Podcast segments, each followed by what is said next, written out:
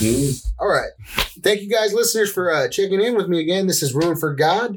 Uh, today, once again, I have a guest that uh, was previously on here. Uh, he did a great episode, did a great job, uh, and just uh, loved having him on. And apparently from all the views he got on that and all the listens, more likely is you guys loved it too. So I wanted to bring him back. Um, uh, he's recently married. Uh, I think, uh, uh, and it's awesome to see him. I think very happy to see that he's gotten a little, he put a little pounds on. So I think he's very happily married right now. So, but, uh, my, my friend, uh, James Helfer is back on, and, uh, this is awesome to have. James, go ahead. What's up? Hey, how you doing, Charles? Yeah. I just got married January first, uh, happily married for the last month or so. Oh yeah. Um, I was thinking about, we were talking about doing another podcast, and I was trying to figure out what direction to go in. And a lot of uh, what keeps popping to mind and what God brought to my mind is identity. We find our identity in a lot of in a lot of things in life. Right. I see a lot of people find their identity in clothes. They find their identity in money. They find their identity of, in their work. They get lost in their work, get lost in the things that they do. Um If you're a Christ follower, the goal and the objective is to find your identity in Christ. Right. Because so I want to talk about what I found my identity in at an early age. Um, there's a few things as I grew up, what I found, what I thought my, I found my identity in. And, uh, at a young age, I realized that we were poor. Um, I lived in a two-parent household till I was seventeen years old. But up until that point, I lived in a household, the two-parent household that I lived in.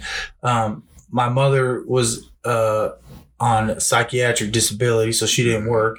And my father was a, a semi-functioning alcoholic. So we live paycheck to paycheck. And when I say that, it's paycheck to paycheck after the alcohol's bought and after the the the drugs were bought and things like that. And then what was left, that's what we lived off of. Uh, so at an early age, I found my identity in this poor person of all the things I didn't have. So when you find your identity in being poor, you want to figure out how to come out of that. Mm. So then I started finding my identity. Okay, well, if I don't want to be poor, well, how do you get out of that? Well, I watched my father spend his money on drugs. So it was easy for me to, when he blacked out, I started stealing marijuana. Mm.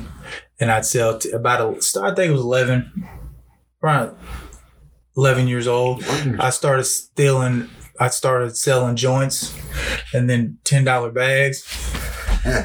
Um, can you run me through, uh, you're saying it's eleven. So what's the, what's the daily life of you now? eleven year old. Now you're starting to sell, you're, you're just getting into the drug game, the, the distribution yeah. game. What is, your, what's your day? You wake up. Well, I was still going to school. Right. Uh, so you get out of school. And are I, you in, uh, I was just, are you in middle school, high school? What is that? Junior? What is that? Junior high? Next to the middle school. Yeah, yeah, middle, middle school. school. Right. Yeah. It was middle school. So other eleven and twelve year olds. Yeah. So my neighborhood where I grew up, I think that they they were either my age or older. Mm. So you had fourteen, fifteen year olds, uh, mostly in my neighborhood. So what my thing consisted of is we had a bunch of Kool-Aid houses in the neighborhood. And what I I don't know if you understand that no, term. No, no, yeah, you can explain that. So what yeah. term in my house was a Kool-Aid house too. So it's where a lot of kids gathered. Oh, okay. It's where a lot of kids went after school because there was no rules. I've so never we heard that. That's, uh, that's Kool-Aid crazy. House is like where you go and eat snacks and smoke joints and things like that. Oh, wow. Never heard that before. So everybody, there was no rules. We go into my room, shut the door, and be okay. So in my neighborhood, there was four or five Kool-Aid houses. And what that looks like now, I guess they call them trap houses. But back, back then, they were just, you know, everybody called them the Kool-Aid house. You come over here, you go, you go to such and such house, you eat snacks. Well, we evolved from that to, you know, hey, I got five, ten dollars from my dad. You got some, and we go out back and smoke weed. And that's how that started. I seen that people were starting, like I said, I was eleven. Most people were twelve, thirteen, fourteen, fifteen right. and on up, right? And then I think it, that was around the time I turned twelve, but I'd start selling joints. Mm-hmm. And then it just evolved from that. Mm-hmm. And then the people that were there that were older, as I got, that, that my day-to-day life consisted of me getting out of school, going to hang out at those Kool-Aid houses, and then that culture evolves from that. Because mm-hmm. yeah. it's a bunch of, you got two types of people. You got the poor people, right? And then you got the people that are going to do something about it. All right. Yeah. So you got the ones that are spending all their little change to get high, and then the other ones that are getting all your little change. Right. Yeah, you got the consumers and the businessmen, right? Yeah, yeah, pretty much, man. But the, I, I like that. That's crazy to see that at eleven years old. So I expressed it in my, my previous deal about how thirteen, I saw that thirteen, there's a, your life takes a pivot to what direction you're starting to become the person you're going to become yeah. for the rest of your life. So you're right in that, that fault. You're meeting future potential probably addicts or abusers yeah, or stuff like that. Because marijuana, I don't care what most people say, marijuana is a gateway drug to other things. Yeah. Every weed house you ever go to, eventually when you go to buy weed, they start selling other things. Mm-hmm. So it was the same. Like I was sell, I started, you know, at thirteen. By the time I hit fourteen and fifteen, I moved on to ounces. Mm-hmm. And that's like you you asked me before we started, you know, like what was what the money look like? Yeah. Well, obviously, if I found my identity being poor, I wanted to make money. So I would have, off of each ounce of marijuana I sold, I'd make a forty dollars profit. Then I'd smoke. Hmm. I'd smoke some, right? And uh, so that's what, two hundred dollars a week at, at that age. Yeah. Okay. eleven-year-old with two hundred dollars in his pocket at the end of the week? Yeah. yeah so, I mean, so that's what, you know, as I as I got older, that's what it started looking like. Right. And then when I hit about fifteen, that's when fifteen to sixteen is when I started going into pounds. Mm. But then the problem is, okay, first you find your identity in money, right? right? You find your identity, you're a poor kid trying to make money.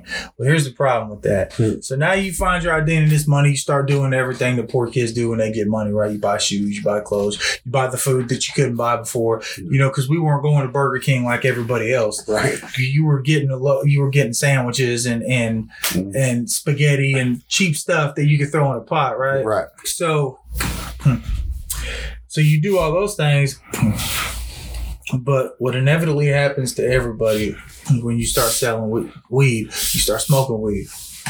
So if I'm smoking and making forty dollars, eventually that profit goes down because now you find your identity in getting high. Now, now you're a stoner, right? right? So then I went from this poor kid making money to this stoner. Money don't mean so much to me no more. Right. So now I'm just this stoner, right? Uh, I find my identity as a stoner. Is that fifteen now? About, right, yeah, about fourteen and fifteen, fifteen, I find my identity in this stoner stuff, right? And uh, High Times magazines, the whole little, the whole thing, you know, I'm selling, you know, I got that kush, that brickweed, all that stuff, the terminology that comes right. with it. And you find your identity in those things. Um, but then you develop habits. Yeah. So you're smoking, so you're selling a pound, but you're smoking an ounce out of it, two ounces. You know, you sit down one day, smoke an ounce of weed with all your friends, and now you're this pothead, you're this stoner, right? So now your identity is is, is this stoner. Okay, so now you, you found your identity in money. Now you find your identity in smoking weed. Well, what, whenever you start selling... um. large amounts, you go from pounds to three pounds, five pounds, ten pounds, fifty pounds, and all these things, which I started selling a lot more at an early age. Mm. Uh, money came with it, but I wanted to keep getting high. That's what I found my identity in it. The money still came, but I wanted to to stay as high as possible. So I figured this is how I found my identity in it. I kept, the more drugs you have, the higher you stay. So if you keep selling drugs, you keep getting high. And that's that's that was my philosophy. The more drugs, stay high. Right. So I think it was around fourteen, though.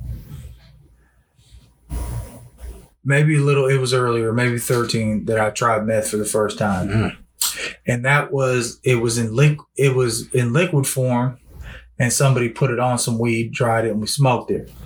That was the first time I tried it. Then I shot, I started, I think it was the first time at thirteen that I actually tried it.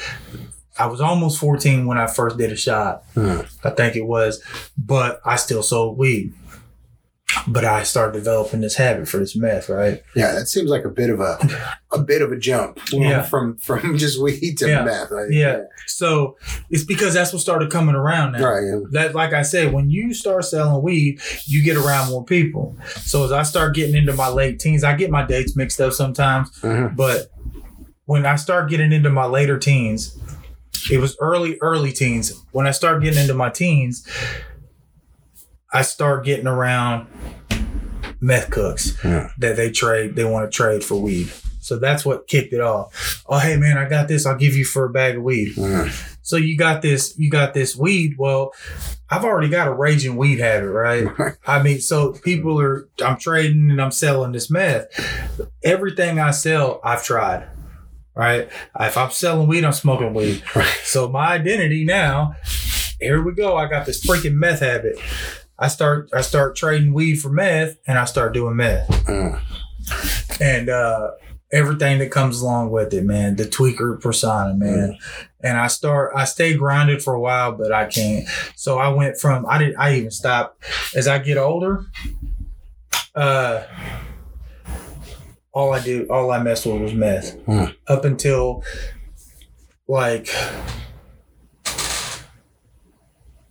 yeah, I started just, I started just selling. No, that was the last time. So I, I was selling weed all the way up until the first time I went to prison. Come on. Till the first time I went to prison, I was selling weed, um, but I was, ex- I was getting high on meth. Mm. But I had a habit that I couldn't. I wasn't the type of addict that that I could. Uh, I didn't buy just twenty dollars bags. I would trade weed for meth, so I would have a lot, mm-hmm. and that's what I did up until the first time I went to prison. So when I got out of prison, I once again I find my identity in this meth stuff, mm-hmm. and I started manufacturing it. Yeah, and that's because you know I figured, okay, look, if if I want all the meth, I if I want to find be this meth head, well, I'm going to find my identity as a meth cook. Okay. So I'm going to make as much as I want. I'm still going to get money. So here, there, I still have that piece of my identity. Right. I'm still going to be high. And now I'm the big guy. Yeah. I'm making this stuff. Yeah. I, I think it's funny. It's mainly because, mm-hmm. you know, we worked, I've worked with you, even though in the kitchen aspect at the men's center, uh, the men's Reco- Heartland's Men Recovery Center. And I, I just remember hearing from every guy that's gone to prison, if you did meth or were manufacturing, you meet the best cook in the world every time you, you bump into a dude. Yeah. And I just thought that was a funny deal. They're like, yeah, no, I swear, you meet anybody you talk to, he's got the best recipe. I'm a cook by nature, so I thought it would just be funny. That guy's, no, he's got the best, the absolute best. The and, absolute they, best. Yeah, and I had a friend, you know, uh, he, he, he's gone now, but uh, he went to prison. First time he went to prison, uh, when he came out, that's exactly what he started talking about, uh, was meth. And I'm like, dude, what? I, at this time, I hadn't even really heard about meth. I mean, it was barely unknown to me. And he's like, no, no, no, and you can grow it. And he starts talking about all these weird ways of how he, and I'm like, man, I don't, I don't really care. But that's all he could talk. I guess while in there, he bumped into one of those guys that told him how to do it. And I just thought that was funny. So now, you, I guess you're you've. You were eleven, started, you're selling weed, you, you're starting yeah. to get high, and then you got a taste for meth now, yeah. and you're still selling weed to supply, yeah. to trade, yeah. and barter with and whatnot. But then you go into prison. I go to prison. So- and you become, you hone those skills that you didn't have in a sense of, of doing that. And they probably, assuming some guys taught you some stuff there, you hear or, or hear things, and they learned ways of figuring out how to do well, it better. Well, when I got out of prison, I started hanging out with this girl. and, uh... I was still selling weed, and uh, she sold meth.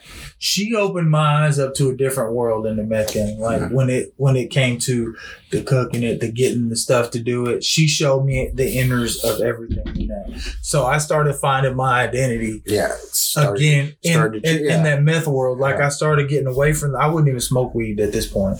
Like I stopped smoking weed. I didn't even care about that no more. All I cared about was was getting as much meth as I could so I could stay high. Um, and the point is to kind of round it up. Mm. The so at an early age, you, you got this poor kid finds his identity in being poor, so he makes money. Mm. Well, he finds his, he he starts making money. I start making money illegally selling weed, right? Yeah.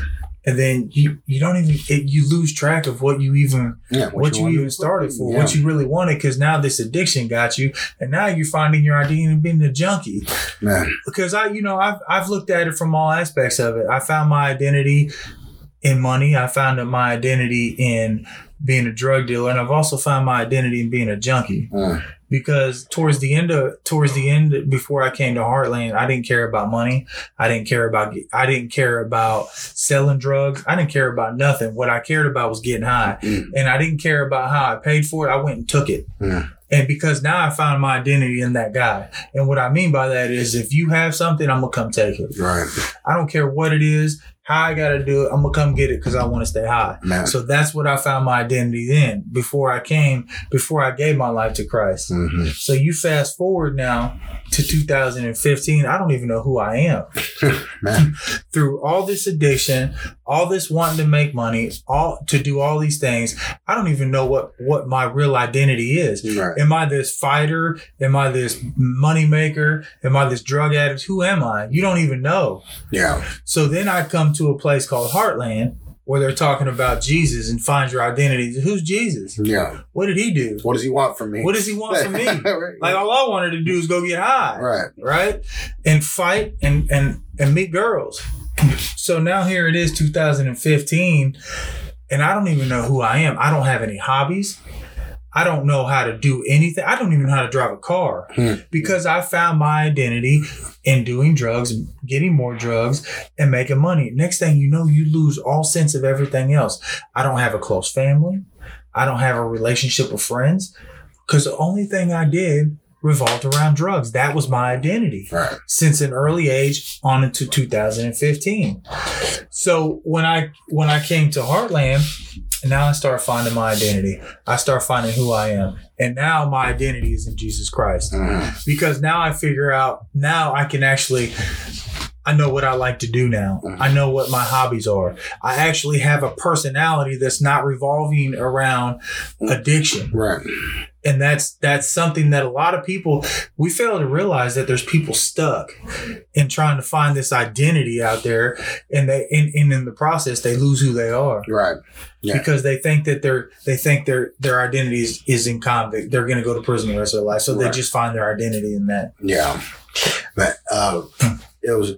It's interesting to see. And uh, guys, just so you know, that James was recently on a, a YouTube podcast thing, and I got to watch it. I'm like, yeah, we got to get him back on here. Um, but I guess uh, something was brought up when the guy, I watched one of the other ones, and a guy talked about also, I think you may have said it, but he, uh, another one of his uh, guests said something about, I started going to prison, and it made it sound like, like it feels like going off to college. Like this is, yeah. And that's really, I'm describing it as if, going to prison and going to college or going to school were very much the same thing. And I'll grant it. Some of it is. They're guys, they're smart men coming out of prisons. I'm not going to lie. Some men are bettering themselves, but some of them are studying the wrong things. Yeah. But they treated that same way. Their identity quite it's, literally it's, is, is it's that. It's that right there. It's a misplaced identity. Yeah. They find their identity as convicts, as repeat offenders. Yeah. Oh, I'm not... I'm not no inmate. I'm a convict. Yeah. And then you find your identity in that. So it's nothing that when you come to the world, it's just a break. Mm. You're just going out there. You're raising heck. You're getting as high as possible. And you're going back to prison because, and, and I fell into that too. I thought that my life consisted of go to prison, get out, get high, find women, go back to prison, repeat, repeat, mm-hmm. repeat. And it, my life did look like that. Yeah, yeah. That's pretty much what you talked about on your la- on our last on. visit. Yeah, that's pretty much yeah, exactly what you said. But because I gave into that identity. Mm-hmm. But in reality, whenever I gave my life to Jesus in two thousand fifteen, he showed me there was a whole different, and that was hard, dude. Mm-hmm. When you have to realize you don't even know who you are. Yeah. Because think of this. So I went from thinking I was this big money making baller, right, to a dope fiend. And I lost my mind. Like up until I came to, to Heartland, I was having an identity crisis that I thought, right? Because I changed again. Mm. I went from I was making money and I was doing this and I was doing that. Then I didn't care about that no more. Mm. So now all I care about is this dope fiend stuff. So here we go shifting this identity again. And I was having a meltdown. Right. Because I didn't even, I didn't like who I was at that point now because I didn't like being a junkie. Well, that's what I was. All I cared about was getting high. So now you move to, you move forward to two thousand fifteen and God tells you, you're not a junkie. You're not a, you don't care about money. You don't need to care about none of that stuff. I love you how you are. Well, how am I? Yeah. I'm broken. And then God starts filling you and putting you back you, together. Tell you exactly who you are. Yeah. You're and mine. Showing you, dude, yeah. I realize I have, I have, it's a funny thing. I know this is going to sound funny to people, but you know, I got some hot pepper sitting on this table. I ha- enjoy making hot sauces.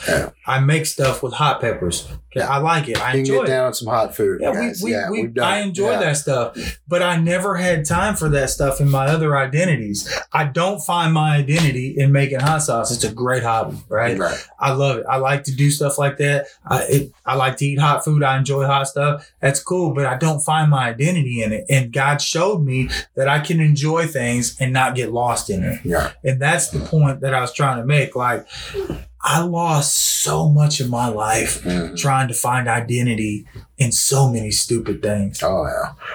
yeah. To get to where I can enjoy life and enjoy doing things without getting, without idoli- uh, idolizing things yeah. and getting stuck in it.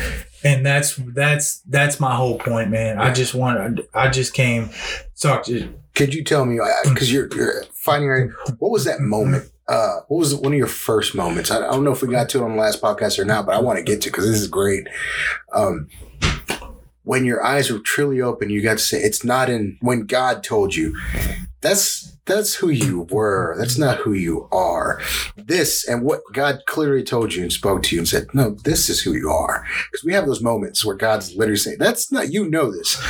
That's not who you are. This is who I'm calling you to be, and this is who you are. You know, I thought I had that coming here to Heartland, right? Mm-hmm. I had it when I relapsed. Mm-hmm. Whenever, a couple years ago, my mother and father passed away, and I made some mistakes. I went and pulled the plug on my father, mm-hmm. and I had to, uh, I left there and went straight to a, to a bar and started drinking. And I stayed in that for two days. Mm-hmm. And I went to my sister's house, okay? And, uh, my sister said, what are you going to do? Well, there was no choice. Mm. I God spoke to me. You made a mistake. Mm. This ain't who you are. Mm-hmm. Get up. Yeah. And at that point, I called Heartland and told my, my, my leadership what I did. And they told me to come home. Because here's the thing, I'm not, I'm for real not a drug addict anymore. I'm not an alcoholic. I'm not some guy that wants to go make money all the time. That's not me. But I made a mistake. Right. But in that mistake, God showed me blatantly, you are not that this person no more. Yeah. You can't live that life no more because I felt horrible. Mm-hmm. Those two days that I was drinking and doing that stuff, I felt horrible. Yeah. Like I didn't even, it didn't even feel familiar to me. It was foreign. So for that to feel so bad, I know that's not in me no more. Right. That's not who I am. That's not, that's not what I believe in. That's not that I don't find I, any of my identity in those things anymore. Right.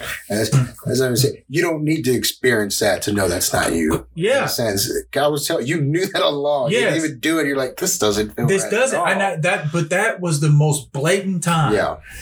That was the most like, the one time in my life where he, where it was so vivid, where it was like, now, now you see this and who you are, mm-hmm. right? Because it was an eye opener. That was the a very, inst- that was a instrumental ch- turning point in my life, mm-hmm. where things were met, where some of the character that I was developing, I got rid of, and I took on. Because there were some things in my life that I was lacking and some things I needed to adapt, right? Right. And at that point right there was the most, it was that was it right there. Yeah. Where God was like, this is the turning point.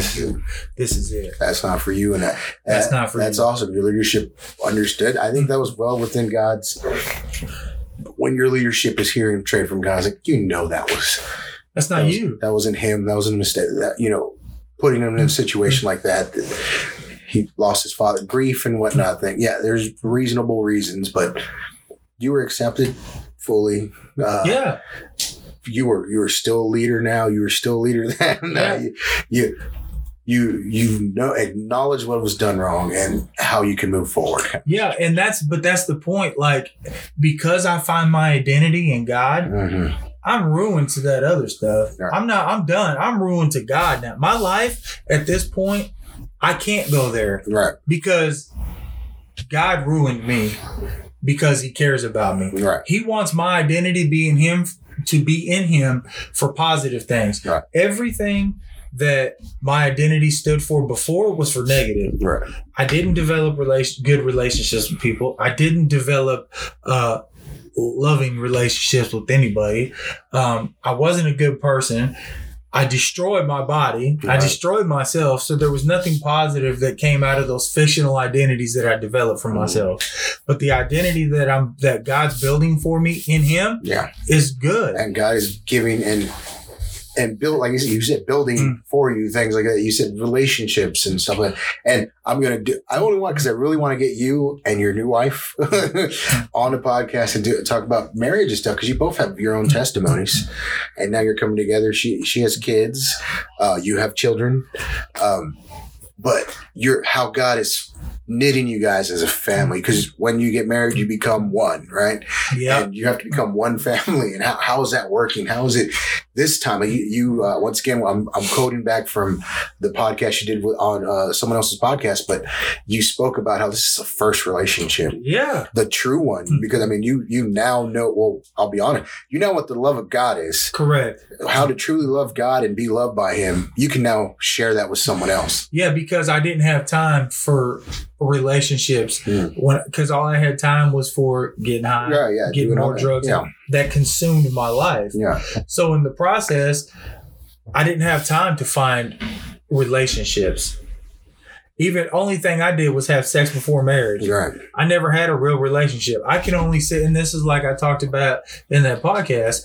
I technically only had two relationships my whole life, I think it was, and that was only for six months at a time. Man. And that was till I got somebody pregnant. We lived together for a little bit and I went to prison. So that's not a relationship. But you have a child from that and you have to learn I have to, two children. Yeah, you have to learn to from broken relationships. Yeah, yeah. To, to try and navigate that one is even harsh. I mean, to have a kid in the first place, this new person that now you're just expected to love and, and guide through the rest of their life, that's weird enough for me personally. I have four daughters, but that's weird enough. Like I have to now love you and feed you yeah. and lead you and tell you how you're supposed to live. That's weird for me, but I'm not a new dad. I've been dad for multiple years now. But to do that, and, and like you said, you have a past of just wrong ideas, wrong of Absolutely. Who you were, and now you have. Now you have to. Now you get to with God not only on your side, he's he's rooting you on, and he's showing you the path. Hey, do what I did. Yeah, uh, do exactly what I did, and you will be fine. Follow my word. Yeah. You'll be fine. T- teach your kids, uh, impart in their life. It's they're gonna fight back because they themselves are experiencing that same issue. Yeah, they don't know who they are either. Yeah, show them what it means to know who you are. Yeah. That kind of situation. Yeah. So that's so that's awesome. Yeah. I I would love to save that for later to see how you and your wife, you know, are dealing with those things and uh, doing it together as a partnership. But I'd love to have you back on as a couple. Yeah. Uh, and that'd be great. Yeah, that'd be great. But no, uh, you anything else to share? No, that's it. That's it, man. I, thank you so much for being on.